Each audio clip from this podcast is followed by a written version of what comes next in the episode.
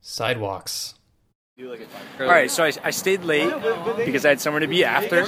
Everyone left the office except for my boss. My boss had no idea that I was still there, and I was I had my headphones on. I was doing like work, not even thinking about it. My boss was in his office doing his own work, mixing um, on like he mixes audio, so he's mixing this nice loud music.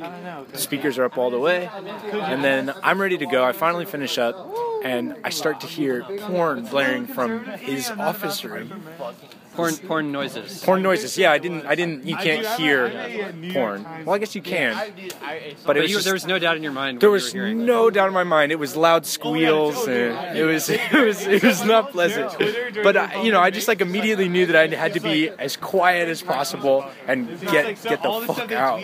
Um, and they're also like. but of course, when you like when you feel they need to be really quiet, you are as loud as possible. So I went to grab my coat and I knocked over this entire um, cup of pens onto the floor.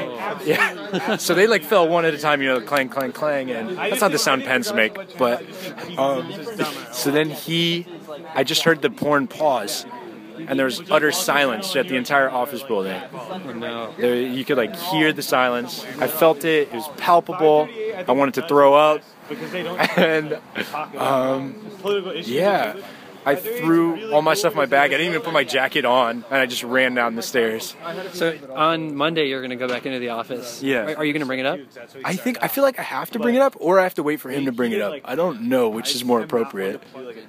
Like, I almost felt like when it was happening, I should have gone into his office and been like, "It's all good, Just to man." try- just to rip off the Band-Aid, Exactly. exactly. But I figured he was probably you know, predisposed. This piece was produced by me, Pierce Gelly. I host a podcast called Cellar Door. Listen and learn more at sidewalks.xyz.